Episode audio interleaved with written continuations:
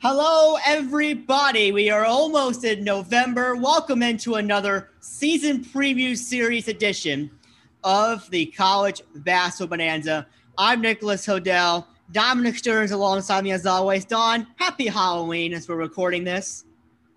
Yes, happy Halloween. Uh, we're tomorrow night or tomorrow morning, I guess.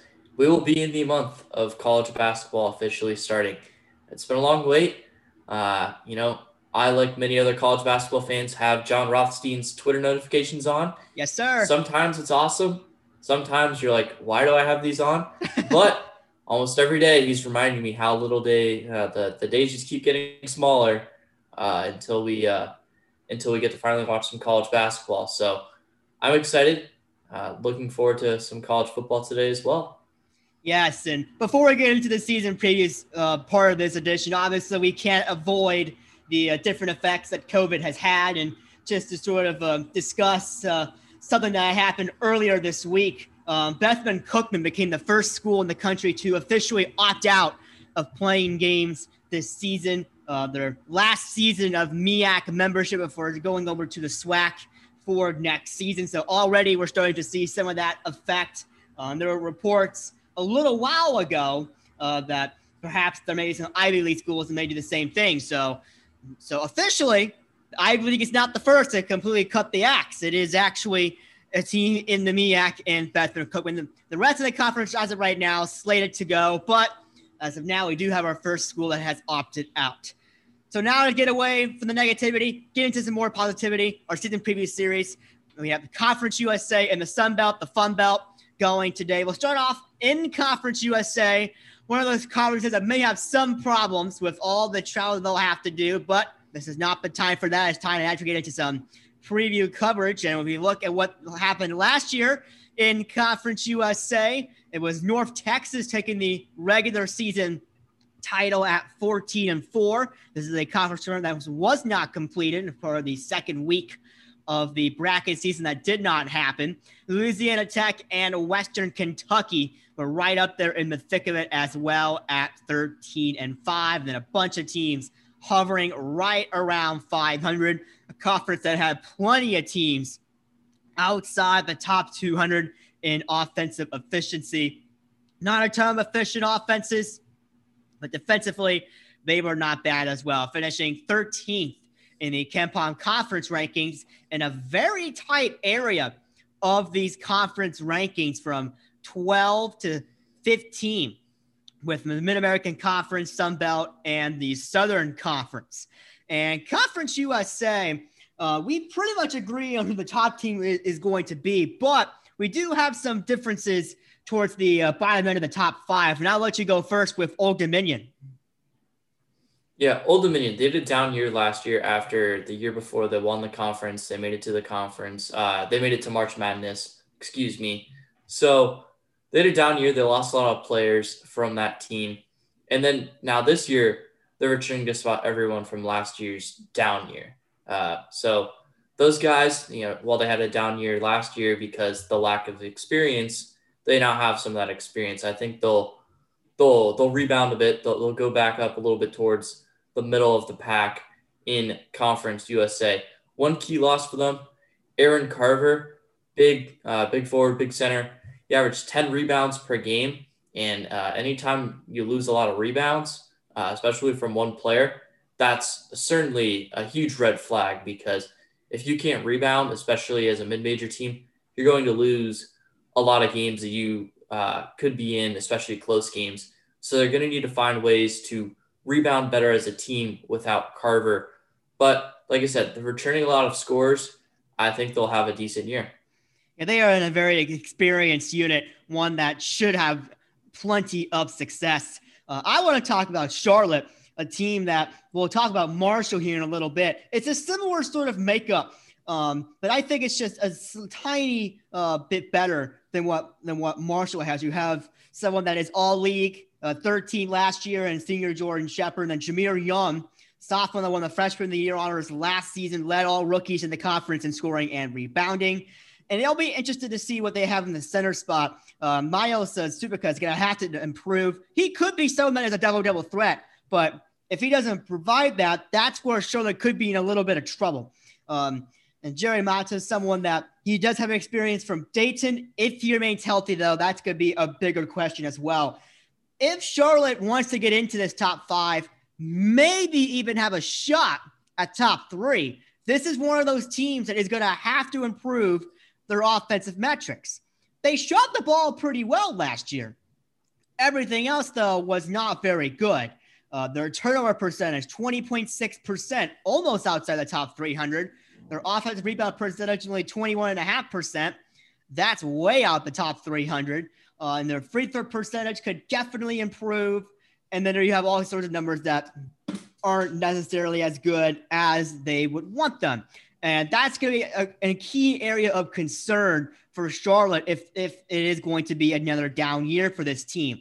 I still like them to finish in the top five. Uh, I think they are going to surprise a lot of folks. I think this is a team that they they can do some things and definitely uh, sort of surprise some people. We go to Marshall. This is now we're getting to a team that both of us had in the bottom half of this top five they could make some waves here, uh, but they do have some questions in the front court. Uh, they definitely do. They're they're a smaller team. I mean, they're going to be starting likely some six nine guys at center. That's never ideal. I've actually had the pleasure of watching Marshall basketball play in person before. I don't know if you can say the same, but they got smoked by West Virginia in the round of 32. Uh, they're, they're a fun team to watch. They, they put up a lot of points in bunches, then they'll go on a lot of cold streaks. And really get away from putting the ball in the basket. They're returning a lot of players from last year's team, and this is a team that has experienced some winning in the past couple years. Now, last year they only went ten and eight. Uh, they lost the Elmores from a couple of years ago, so the, the the those losses were were big last year. But similar to Old Dominion, had a down year, but they're returning just about everyone from that team. So I think they'll also take a little bit of a step forward. Smaller team, they need to play big though. Yeah, you and you have three guards that can have all sorts of versatility. Um, someone that was all league and all defensive. Uh, senior Jarrod West, redshirt sophomore Andrew Taylor, off freshman team last year in the conference.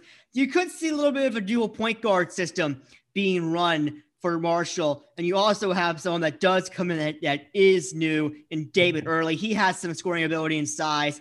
Now, whether he'll be able to get into the mix will be another big question you have some of these front court questions as well. Uh, Iran Bennett and Jannson Williams, both six foot nine. Williams can be more of a stretch four. He has some shot blocking ability. Uh, 1.6 blocks a game last year, and then and then Bennett, he he's someone that, despite being six nine, he does have some decent size and can certainly play big, which is going to be big for Marshall uh, if they're going to uh, make any sort of run. Uh, this is a Marshall team that this is certainly a team that can that can compete, uh, and you're going to see a lot of teams sort of in this same boat of being able to compete uh, for the respective conference title. Uh, and I certainly think Marshall is going to be one of those where they're going to have to uh, play big with some of those smaller guys that they have. Um, and whether or not they can do that, I'm not necessarily sure. Um, I'll be very intrigued to see uh, what they can sort of pull off there in that sort of regard. We move over to, uh, we're going to say North Texas, uh, someone that has a reigning conference player of the year and certainly a, a lot of experience. Yeah, they got a lot of experience. Javion Hamlet, he's going to probably carry this team. Averaged 14 points per game last year. Redshirt senior, Normally don't see a lot of those. Outside of that, they, they lost a couple of their key scorers from last year's team that ended up winning this conference at 14 and 4. They do have a lot of depth returning from last year, though. So bringing some guys up that, you know, rotated in and off the bench. Uh, guys like James Reese, who averaged eight points per game. Same as Zach Simmons. Thomas Bell averaged six. So they are returning some guys who did play a bit last year, who had some success scoring the basketball. And what I like about this team is they actually have a decent front court. Uh, Simmons and Bell, they can both put the ball in the hoop and they can both rebound. Now, are they elite round rebounders? Absolutely not. But they're certainly capable of getting 10 rebounds a game. Now, do they do that a lot? No, but they can do it. And anytime you got a player like Javion Hamlet also returning on your team with some guys in the front court, your team is set up for success. Now, do I think they'll win the conference this year? Absolutely not. But they'll be up at the top. Yeah, and you have Hamlet, and and I, I really think that the what Hamlet and Simmons could do could lead to a lot of inside out situations to where if you cover the perimeter too much, Simmons will be open. If you try to cover the inside a little bit too much, you could easily leave Hamlet open and you could be screwed there. So you have one pretty solid guy in the perimeter, one really solid guy at least in the interior that's usually a good key for success. Thomas Bell, he can also put in a nice rebounding shift as well. Definitely not bad as well. There is little depth though outside of Simmons at the five, and I think that might be somewhere where uh, Simmons gets into foul trouble in games. That could be where North Texas will have to do a lot of shifting around with some of their bench pieces. Um, and there's also several JUCO transfers similar to Hamlet. Um, Marcus McBride will probably be one that is probably the most likely to succeed, like Hamlet did. Um, if that happens, though, we're not necessarily sure. There is plenty of experience, though, on this team. Uh, all all the seniors that they have, and I really think that North Texas is going to be someone that teams know is going to be a threat. Uh, Hamlet will be the best player on the floor most mostly every single game, and I really think that North Texas is going to be an extremely dangerous team. I like them second, you like them third, and I think we're both sort of in agreement that North Texas is one of the best teams in the conference, and a team that, if you're not careful, is going to destroy you and destroy you pretty easily with that. Louisiana Tech, this is a team to where they have a yet another good backcourt and once again, plenty of experience. Right. What separated Louisiana Tech from North Texas for me was that Louisiana Tech had two go-to scores as opposed to just Hamlet for North Texas. Now, like we, we mentioned a couple names from North Texas that could step forward, but Louisiana Tech, they got Kalob Ledoux and Amorie Archibald. Uh, those are two awesome names and two very good basketball players at that as well. A team that consistently rebounds. Uh, they, they last year they, they were really returning six players from last year's team. They can all score and they can all rebound. So they're going to be able to do it all. Uh, now the question is, can they score enough points to keep up with other teams like North Texas and Western Kentucky that'll put them in that conversation to possibly win the conference? Like I said, I don't know. We both agree that Western Kentucky is the favorite for this conference, but uh, I like Louisiana Tech. I think that their defense uh, and them returning two scores can give them a good shot at being at the top of this conference. Yeah, Amorie Archibald is someone that could get some more ball handling responsibilities, but he is a great scorer. And if he has the ball handling to that, it's going to be really watch out. You also have someone in uh, Kalob Ledoux, someone that won the Six Man of the Year award in the conference last year. He played starters minutes off the bench, and now he is probably going to be a starter, and he's going to be once again expected to contribute as such. Um, JaColby Pemberton. Uh, you could see this guy come in as a six man, but he's a versatile multi-position guard, and that's going to be big for this team going forward. Isaiah Crawford, a skill shooter at the four, and he tr- contributes on both sides. You're going to have to really uh, rely on that. And Andrew Gordon is someone that can really step up uh, on, on, the rebounds. So pretty much all these guys uh, had showed last year they can rebound at some level, and I think uh, Gordon will probably be the one that takes uh, most of that um, responsibility, uh, especially on the defensive side of the ball. Definitely a team that uh, has a lot of experience, has a lot of talent. And I think almost every team in this conference has those front court question marks. And I think almost every team in this conference has a really solid backcourt. I mean, some are not going to mention too much, but UTSA, they they last year they had the second highest scoring duo in the country last year, and they're both back. And that's a team that none of us put in our top six. Uh, and mm-hmm. that that really just shows the amount of really good guards that are in this conference. And you're and the way you're going to win this conference is by having a front court that can withstand some of these guards the best. Uh, and I think Louisiana Tech is a front court that can get the job done. They can have several guys that can rebound, and they, they are several guys that are versatile in their positions.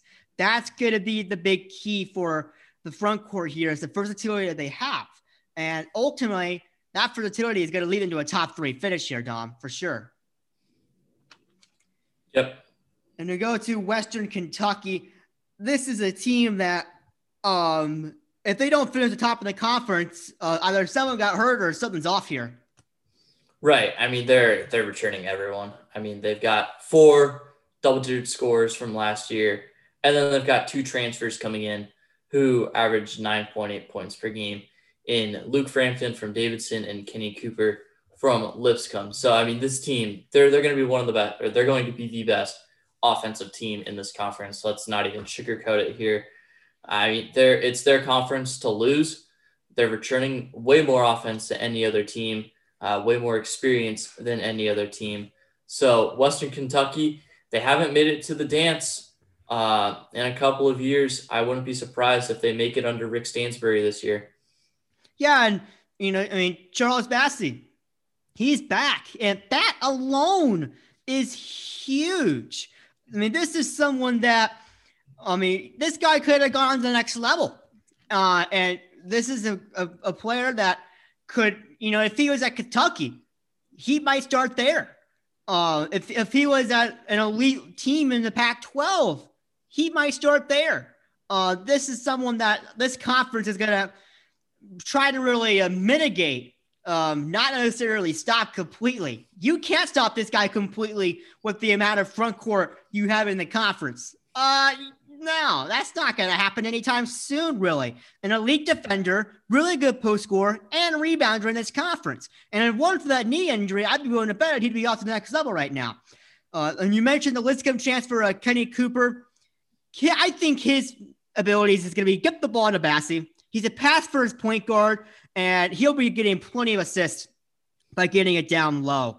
Uh, what you also have uh, is several other guys that can develop uh, benefit uh, from that developing passing ability that Cooper has. You have uh, Tavion Josh Anderson, and Carson Williams. All those guys, 10 plus points a game last year. And the Duke transfer, Luke Frampton, he is a very solid six man could definitely be the sixth man of the year in this conference.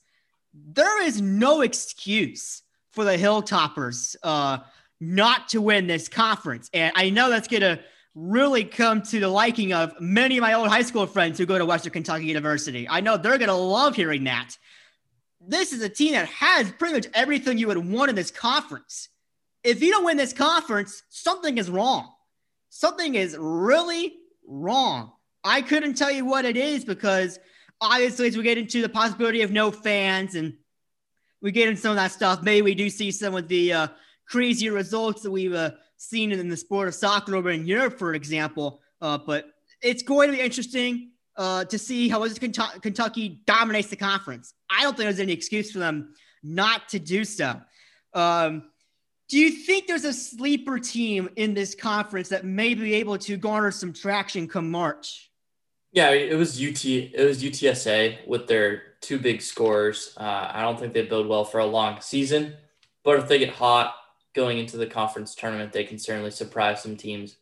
Now, I mean, I, would of course pick Western Kentucky over them, even if they are playing hot. But they're they're my sleeper.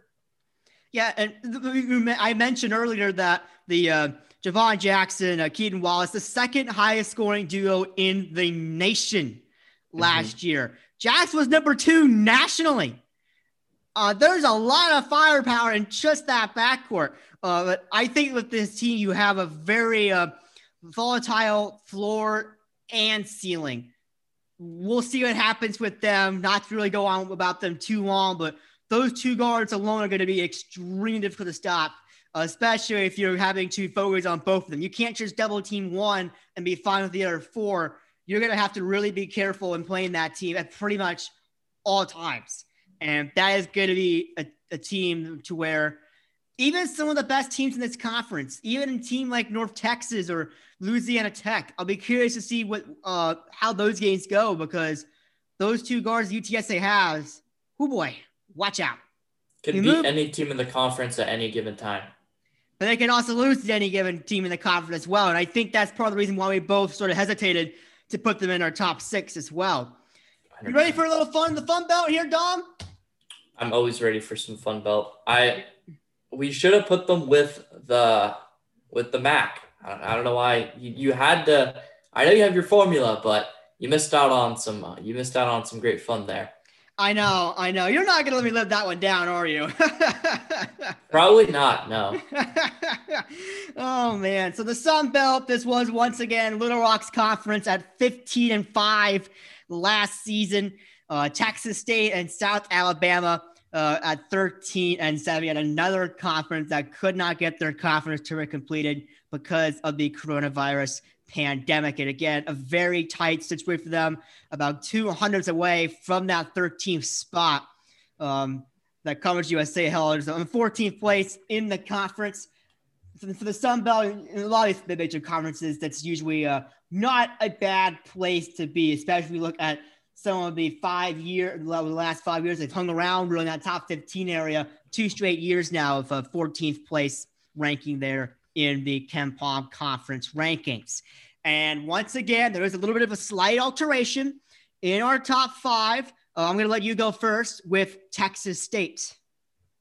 Yeah, Texas State. They're not really returning that key scorer, but we've mentioned several times on the show. If you you can't just rely on one scorer in college basketball to win consistently. They're returning a ton of depth from last year, lost a couple of scores for sure. Oh, you know, you got to admit that, but they are returning some points. Uh, Isaiah Small, senior forward, averaged eight points per game, six rebounds per game. Alonzo Sule, eight points per game, four rebounds per game, also at the forward. So they're going to have one of the best front courts in the conference. And then Mason Harrell, junior guard, he's only five foot nine, but puts the ball in the hoop, 8.7 points per game. So they are returning uh, a lot of depth, and they're a very well balanced team in that aspect. So I think that Texas State can certainly be a middle tier team in this conference after being 13 and 7 last year and finishing in tie for second place. Now they're going to fall. I think everyone everyone notices that, but I don't think they're going to fall as far as some people think. Yeah, I my big concern what prevented me from putting in that top five is their coaching. Uh, Terrence Johnson, a first year coach, a first year head coach, uh, and that and that is uh, pretty much for his career. Uh, I'll be interested to see how that uh, takes uh, takes an effect in close games that may have against some of these better teams. They have the talent to finish top five. I don't think there's any doubting that. I just pegged them down a little bit below, uh, just because I think their coaching could set them back a little bit. Uh, Louisiana, uh, for me, this is a team that is going to have to stay healthy. With the talent they have available, I definitely think they can finish inside the uh, top five. I don't think there's a, to me, there's not really a ton of doubts about that. You have a duo that is possibly an all conference duo and Cedric Russell and Mylik Wilson, the freshman of the year. Both of those guys are going to have to really uh, be productive together uh, for this team to really get anywhere. Uh, and of course, uh, being healthy is going to be another part of that as well. Uh, Kobe Julien, uh, he's had some knee problems, and that's sort of plagued the for most of his career. He is going to come back, um, hopefully healthy, and I think he'll be a solid four for this team when he does get healthy. You have plenty of cheddar that are all looking for waivers as well. They can't be too deep in pretty much every position, but it's going to be the health of this team that is my biggest thing for this for this program. Um, if, if they stay healthy, they definitely have the talent to finish in the top five. If, if they're not necessarily healthy, and they have more of these injury issues. This could be a uh, a season to where I know you put them sixth on. They may finish right around there um, if this team is not uh, as healthy and it'll be very interesting to see how that progresses.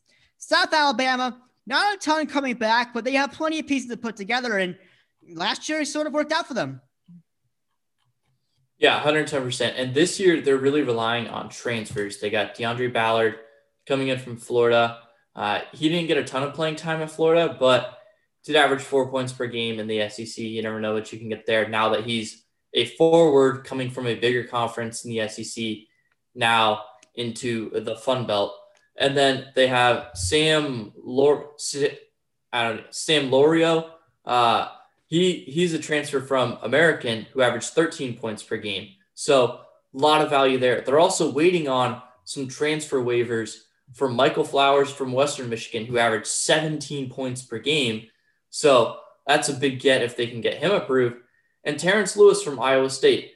Uh, he's a senior. He averaged 16, uh, he averaged six, sorry, six points per games at Iowa State. Another guy who's a forward in a bigger conference, now coming to a conference with not as many bigs. So this team has the potential to be extremely dominant in the front court if they can get those guys available. Now, backcourt, not a lot there. Uh, you know, Terrence Lewis can certainly help with that if he gets approved, but even then, he wasn't great at Iowa State. Uh, I, am banking on Flowers getting that waiver. We, we've seen a lot of waivers get approved this year, given the coronavirus. NCAA is being a little more lenient this year than in previous years. I'm going to bank on it. Uh, that's why I got South Alabama. Uh, I got them in third. Yeah, I think that the pieces are going to have to come together, and it's going to be a uh, a nice little challenge uh, for the coaching staff here. You have someone from American, Sam Lorio, as well. Um, he can definitely be a rebounder and solid shooter. And you mentioned DeAndre Ballard, definitely a high level shooter as well. You give him some time, I think he is going to really improve. Uh, Tyree uh, LaCour, solid freshman starter last year for the program. He will have to put his numbers up a little bit. He will need some more production but he can definitely be a solid point for the team.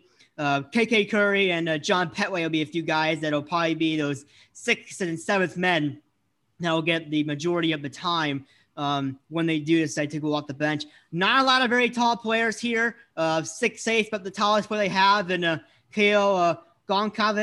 Uh, so, they, so they will be playing small ball a lot. Uh, and there are a lot of pieces that have to put together uh, how and Lorio um, put themselves together is going to be very intriguing. The talent there is, though, for a top five finish. I just sort of have the question marks of how they can be able to put the talent together uh, to really make that happen. That to me is my biggest question mark that I have. It's why I should have hesitated to put them in the top three compared to the team like UT Arlington, um, who has some of those pieces. And even some of the new pieces, they fit the mold here.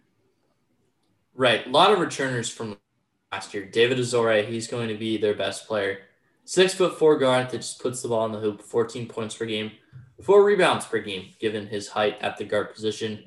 Another guy, Jordan Phillips, six foot seven, six points per game, three rebounds per game. So those are two guys that can rely on to both score and get missed baskets.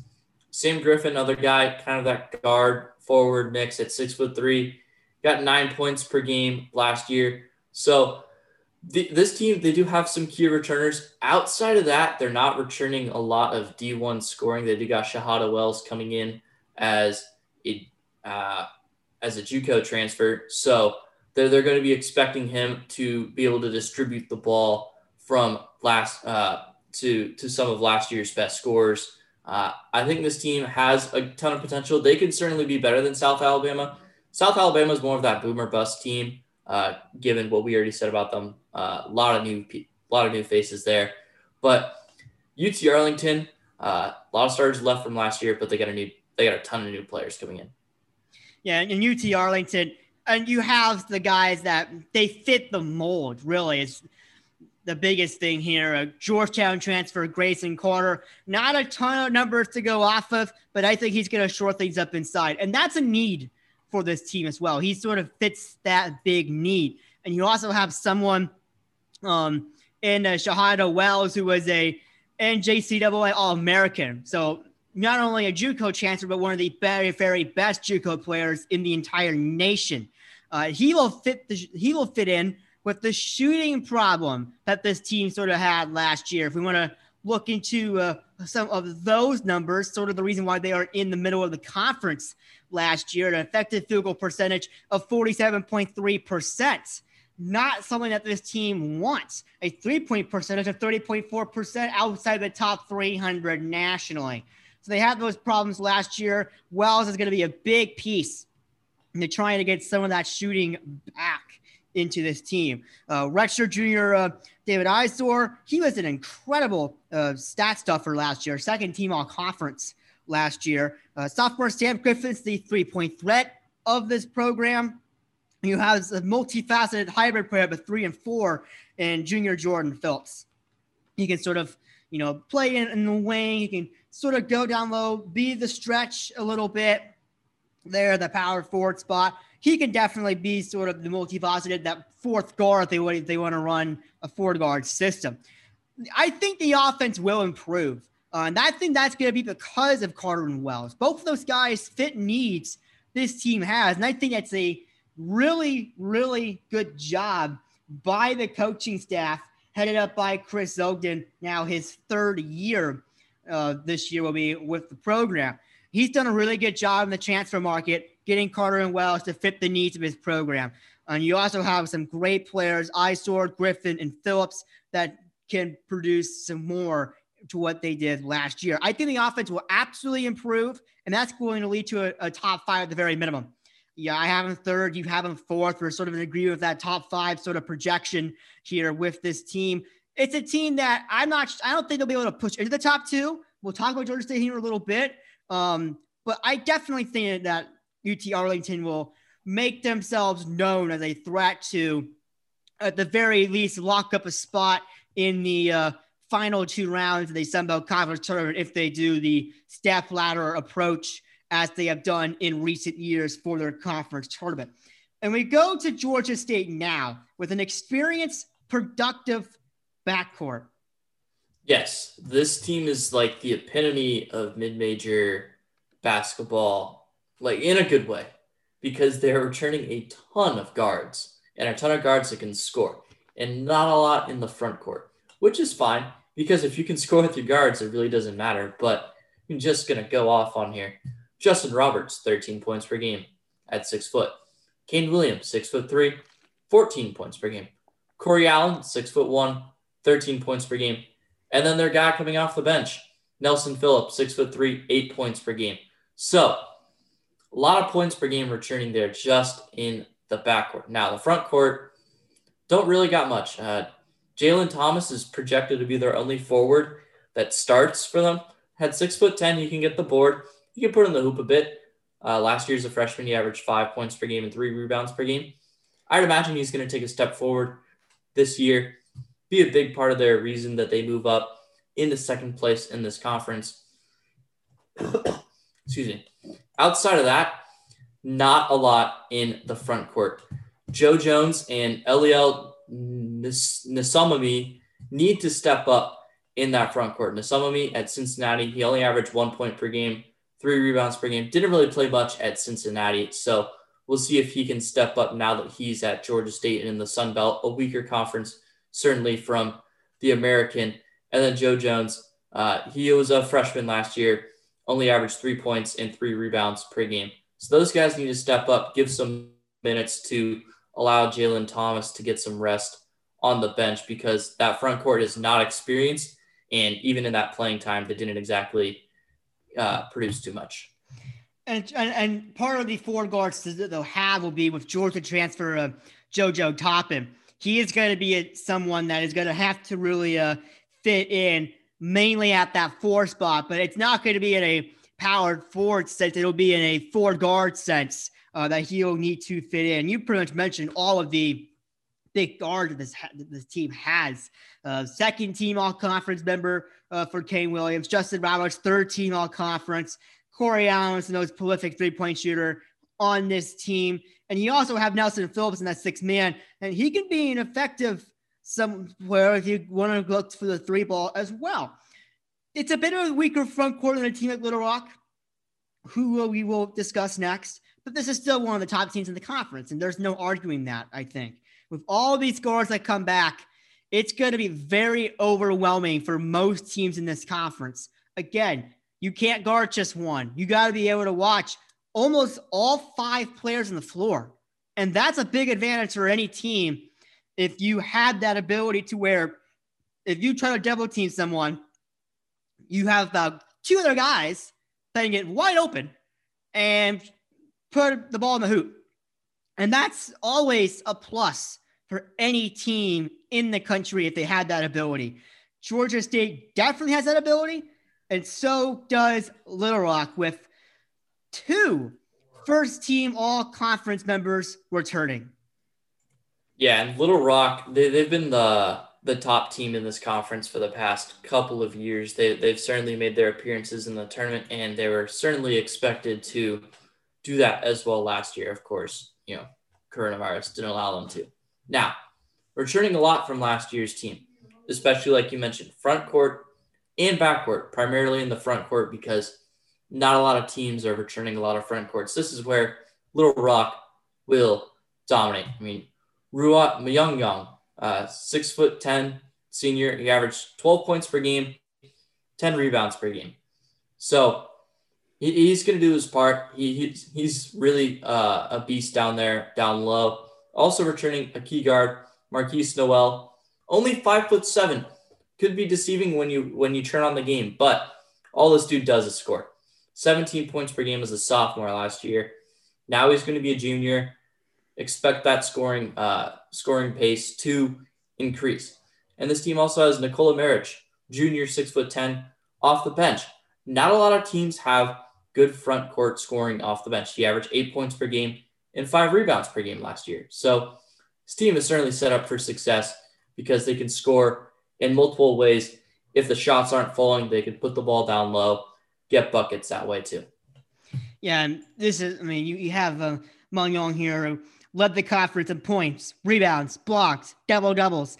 And so and Markquis Nowell led the league in free throw percentage, three point percentage, made threes. When you have two guys that can lead seven categories combined in a conference, you're going to do pretty dang well for yourselves at almost all times. And that is something that this team does have. It is an extremely, extremely good unit. And it has the depth in the front court. I don't think that there's a ton of teams that have that. And you look at some of the grades that have been given front court, you see a lot, a lot of B's where Little Rock was given an A. Uh, that is probably the big difference is that you have depth in the front court.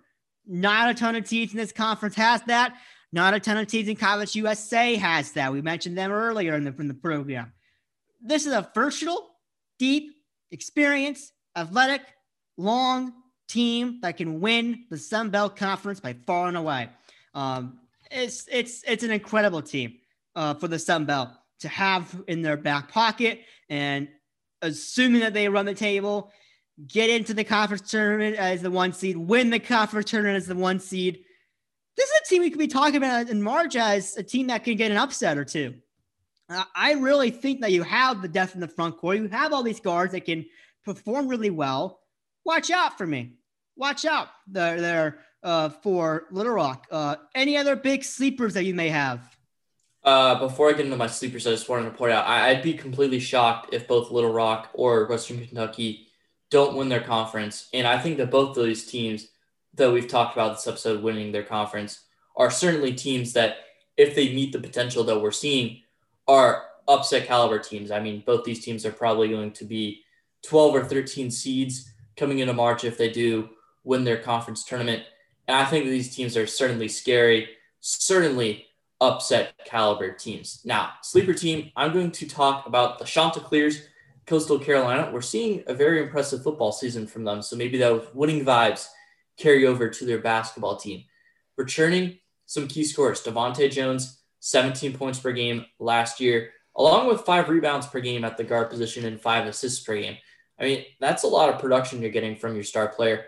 And then Ebrima Dibba, six foot six guard, can can rotate him to be playing in the front court and the back court a bit. This is a tall. They've got tall starting guards, which could pose some problems. And with a couple of elite scores, like I just mentioned, they can certainly pose an upset challenge in the Sun Belt Conference tournament. Especially, uh, we have them projected, you know, right outside the top. They could certainly knock off Georgia State or maybe even uh, or maybe even Little Rock if they do fall down to that eight seed and then face them. So watch out for the Chanticleers. For me, um, Arkansas State has plenty of pieces that can fit the mold here of what they're looking for. Um, Marquise Eaton, Caleb Fields in the backcourt. Uh, Eaton, a third team all conference member last year, and Fields is the primary ball handler. That's not a bad duo for Arkansas State. What you also have from the bench for defensive six man threat is Christian Willis. He can also shoot the three pretty effectively as well. The big thing for me is that they have two, two JUCO transfers that if they bring the rebounding ability back with, with them to Arkansas State from the JUCO ranks, this will be a very interesting conversation we have later on. Um, Marquise Davis, 6.2 rebounds a game in the JUCO level. Uh, Keon Wesley, six and a half rebounds a game in the JUCO level. Both of them scored pretty well as well at the JUCO level. That rebounding is going to be an area to where they may be um, two guys uh, that if they continue to rebound well at the D1 level, they could form a pretty solid front court and may be able to step into that top five. Obviously, not as good as Little Rock. Obviously, not as good as Georgia State. I would argue not as good as UT Arlington for sure. Uh, but they could definitely be one of the better teams in this conference. Or if they do a, they do have a weaker season, it could be around 500, and that's it. Uh, so Arkansas State's my sleeper. Coastal Carolina is yours. And that takes care of this to a show uh, published on Halloween. What's your what's your Halloween costume, by the way, before we get off? That's a good question. That that along with preparing for our next show are my afternoon tasks before I go to Top Golf and then Dave and Buster's tonight for Halloween. Because ah. n- no no COVID parties for me. Absolutely not. We we have safe and we have fun here on Halloween on the Bonanza. Yes, and of course, I'll just be stuck here preparing for shows, getting everything published so you all can listen to it like you are right now, and really just usually my work. I mean, I'm I mean, other than Sunday evenings, I'm not sure when there's a time I don't work. Coursework, bonanza work. I mean, it's it's all fun for me until you start getting to the Spanish and biology stuff. Nasty. Uh, but um, for Dominic Stern, I'm Nicholas Odell. If you're listening to this on Halloween, have a good Halloween. If not, have a good day, night, whenever you're listening to us from wherever you are in the world. Have a good one, folks.